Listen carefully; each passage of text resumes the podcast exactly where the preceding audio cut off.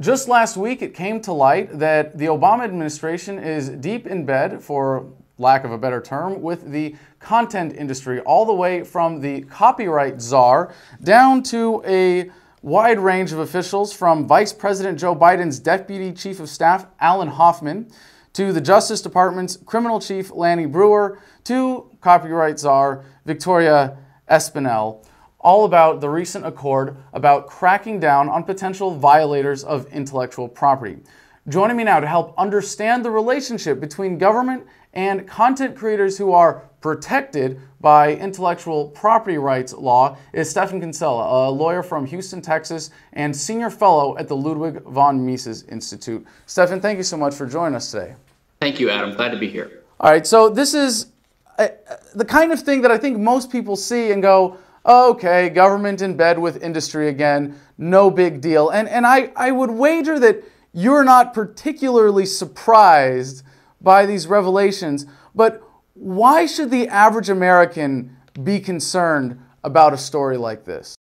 Well, I mean, there's several reasons. First, we have government basically using private industry to enforce the laws that the government grants for the benefit of those same big businesses. Um, and by doing this, then they escape a lot of the normal scrutiny that we would give if it was an explicit government action. So, okay, hold on, hold on. I, I, need, I think I need you to step back for just a second here because we're talking about internet service providers, right? That's that's the agreement, the, the recording industry and, and internet service providers agreement to disrupt internet access for users suspected of violating copyright law. How does that happen? Well, the, details are still a little bit sketchy and shadowy, but apparently the ISPs and the music companies and the music industry, the content providers, have come together with the sort of background support of the government, the federal government, to come up with a plan to alert suspected customers. And I don't know how they're going to be suspected, but when someone raises an alarm that some potential customer is potentially violating copyright law by downloading movies from the Pirate Bay or downloading music in some other site, they're going to get a warning and then maybe an educational video and then maybe a request to approve that you've seen this message and then they're going to throttle their bandwidth speed and then maybe kick them off altogether. But by a warning video, mean those annoying condescending ones that say, you wouldn't steal a car, so you better not steal a song, right? That, that kind of exactly. thing. And the things we have to suffer through at the beginning of movies when we rent yep. DVDs now. Um, and I think even Google uh, uh agreed a while back to send suspected uh, copyright criminals to some kind of a copyright educational school uh, by making them watch some videos. So why why is this uh, a, a, new threat? What is the new threat that's that's come out of this this new collusion? Isn't this already set up well for the government to be able to to, to crack down on intellectual property rights violators? It is. In, in, a way, it's. I believe it's a little bit like the drug war, one of these unwinnable wars, right? Because of uh, encryption technology and uh, uh mirroring of sites and uh, uh you know VPN and encryption, people, people and torrenting, people are coming up with ways to get around these uh, mechanisms that the content industry has been using to protect their content. and so it's it's almost like an unwinnable war. So what you have is just as the government in the drug war when they're when they're losing that war, they just increase the penalties and they hire more cops and they cause more carnage and devastation. They are going at this in all fronts. They are trying to twist the arms of other countries, uh, Russia, India, China, to adopt our type of protections. They are twisting the arms of other countries to sign international agreements like the recently signed ACTA or anti uh, counterfeiting um, trade agreement. And they are also ratcheting up the government's ability and private industry's ability to penalize private users who are flouting these laws. Okay, but this is something that, that, has been going on. W- would you say that this recent development or, or that this, this new power uh, that, that they're seeking to be able to shut down an individual's internet service through the ISP or requiring that ISPs do that? Is, is, is, this, is this the new front? And, and isn't this, uh, can, can you give us like an historical analogy to, to this because I, I'm trying to have, I'm, I'm having a hard time wrapping my brain around this in, in that the internet service providers are being asked to control the content of what they're delivering or punish people or not provide a service based on what's being delivered. I mean, this is like having, uh, you know, you, you know, holding holding Kinko's responsible every time someone makes a photocopy of something that's that's not supposed to be copied, right? Exactly. I think the problem here is that it's difficult to see this clearly, and the government and the big content industry like it that way. They like it to be cloudy and mm. muddled, and and so there are two primary ways they obscure the real issue. Number one is by calling patent and copyright intellectual property, by calling it a property right, which it is actually not. That's like a fairly recent propaganda term used to dress up and sell this idea of the government granting state monopoly privileges to favored industries, which protects them from competition, basically. So they call it property. And most Americans, most citizens are generally think they're in favor of property rights and they're against stealing. So when you label it that way, you know, you sort of think, well, you know, these private companies are trying to stop piracy and bad things from happening, right? Um, so, so that's part of it. Um, it, but actually, the origin of this goes way back in time to the uh, to the height of mercantilism back in the say late 1500s, when the government was involved in granting a variety of special privileges to favored businesses in exchange for loyalty or even help with collecting taxes, for example. So the you know the, the crown would grant a monopoly on playing cards or the wool export or leather or wine, not to someone who invented it, but just to someone who had uh, you know favored uh, cozied up to the crown or bribed the right court uh, courtesans or something like that. Um, but in exchange, these merchants would give the crown loyalty and also help to collect taxes. Uh, but of course, you can't really enforce these these monopoly privileges that the state grants you, like a monopoly on the only business to sell playing cards in England, right? Something like that. You can't really enforce that without the government's help because people can easily make their own competing cards and sell them at a lower price and undercut your monopoly price. So, of course, they had to enlist the state's help uh, either to get the state to come and search and seize and do warrantless searches of suspected counterfeiting businesses, or do it on their own with the state's sort of wink, wink, nod, nod blessing. So, in this way, the private companies become arms for the state and they rely upon the state to protect the privileges that the state grants them. And we see this now in a newer form with the RIAA, the, mu- the music industry, and the movie industry um, lobbying the state to. I think uh, recently the movie industry lobbied uh, the California government to enact the law that that permits warrantless searches of anyone suspected of printing uh, counterfeit DVDs or CDs. Um, it's probably going to get struck down as being unconstitutional, but that's only because that's seen as a government law.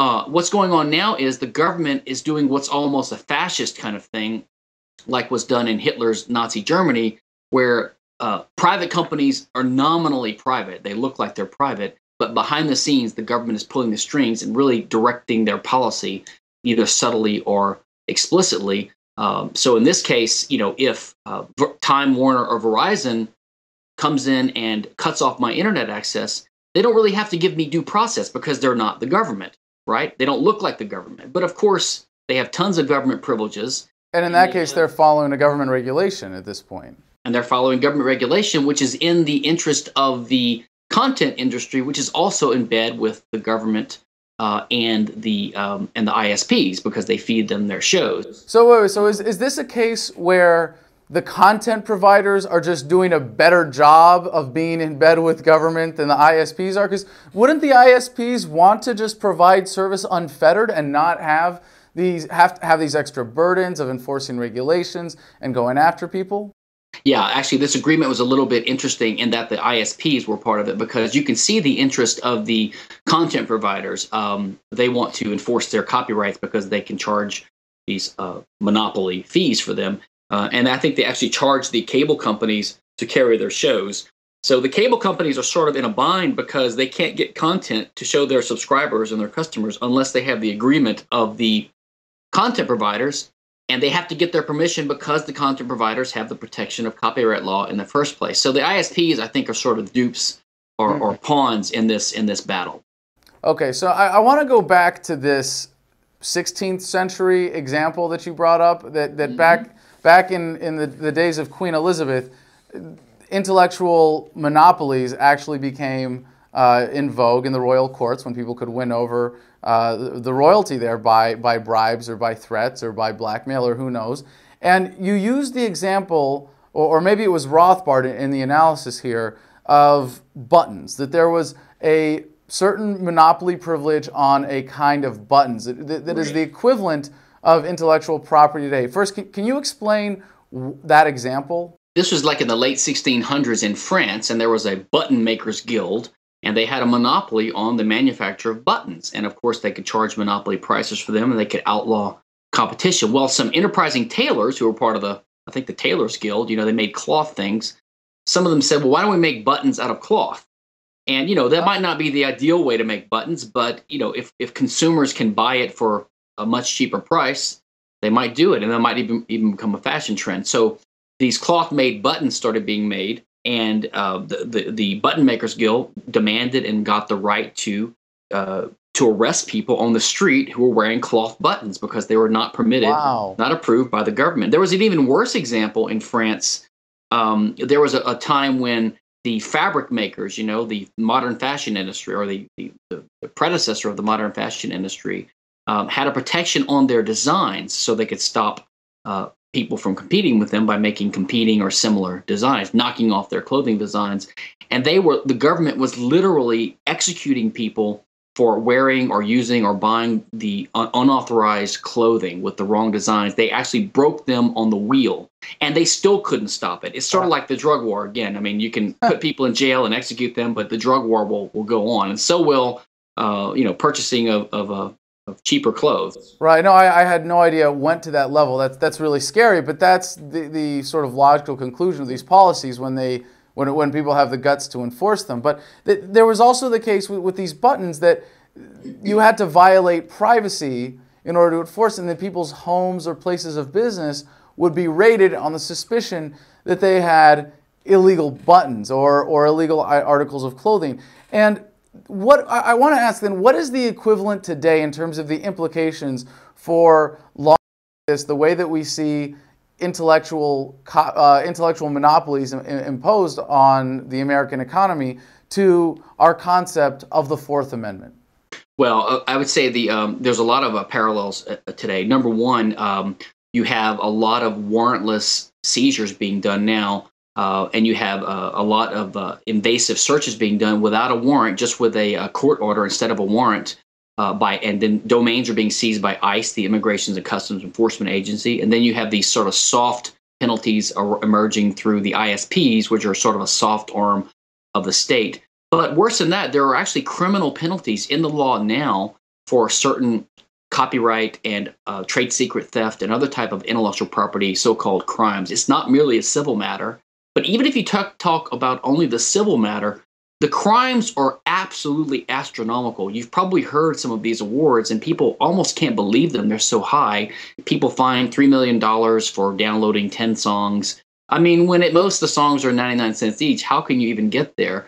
Um, there was a law professor named John Tehranian who did a study a couple of years ago, and he sort of took a um, expansive view of exactly what copyright, just copyright covers, and he said, let's take an an, an average, fairly internet savvy user and go through his activities on a, on a yearly basis. You know, sending emails to people, clipping things from from uh, websites and emailing people, sharing pictures. No widespread piracy, things like that. He calculated that theoretically, if you were uh, held to account for every copyright law that you violated, every individual in the United States or the average individual would be liable for $4.5 billion a year in damages. Now, it's just inconceivable. Now, uh, there's two problems I see with this. Number one, um, I'm not sure why someone hasn't challenged this yet under the Eighth Amendment, cruel and unusual punishments and fines. This, if nothing else, it seems to me to be a totally excessive uh, fine. I can't see how anyone, even the you know the movie and music industry, could justify um, uh, such a fine. And second of all, the government obviously can't enforce all that, so it gives them the discretion to have selective enforcement and to pick out people and make examples of them. Uh, anybody can be made right. Anybody can be made a criminal. Anybody can be made an enemy of the state because they're a regular internet user at this point. Well, I, I, have to ask then, because this has become such an ingrained part of the current paradigm, this concept of, of intellectual property, which, which we know now is, is a scam. We see from especially these, these recent revelations the true interests of the government and the service providers and the content industry. How can we how can we stand up to this? How, how, how can we fight back? And uh, aside from from talking about this and from spreading the word, and, and for those of us who are intellectual content providers, making sure that, that we use things like copyleft or, or Creative Commons in, in distributing uh, what, whatever we produce. What, what, can, what can people do? Well, there is. I'm actually a little bit heartened in a way by the. I think the internet itself and the growth of digital media, the growth of social communications and social media. Uh, there's a growing awareness, at least among the younger generations, of the of the ridiculousness of restraints on the flow of information there's a, a, growing free culture movement. There's a growing free mm-hmm. software movement that's been around for a while. There's a really growing and exciting open science movement. I just attended the Open Science Summit this weekend in Mountain View, California, and I tell you the uh, the the large and energetic and vigorous number of young scientific and technical types who are almost all in favor of freedom of information is heartening. So I think that we just have to keep pushing for openness, and we have to emphasize that there is a conflict between freedom of expression and information and even our own bodies and property and intellectual property. In other words, we have to realize that copyright basically is a form of censorship. And if you respect the First Amendment and the right of freedom of speech and freedom of expression, and if you respect property rights, you have to at some point decide what you're in favor of. Giving monopoly profits to a heavy-handed Gestapo, you know, wielding movie and music industry, or let people have freedom of speech, freedom of expression, and property rights.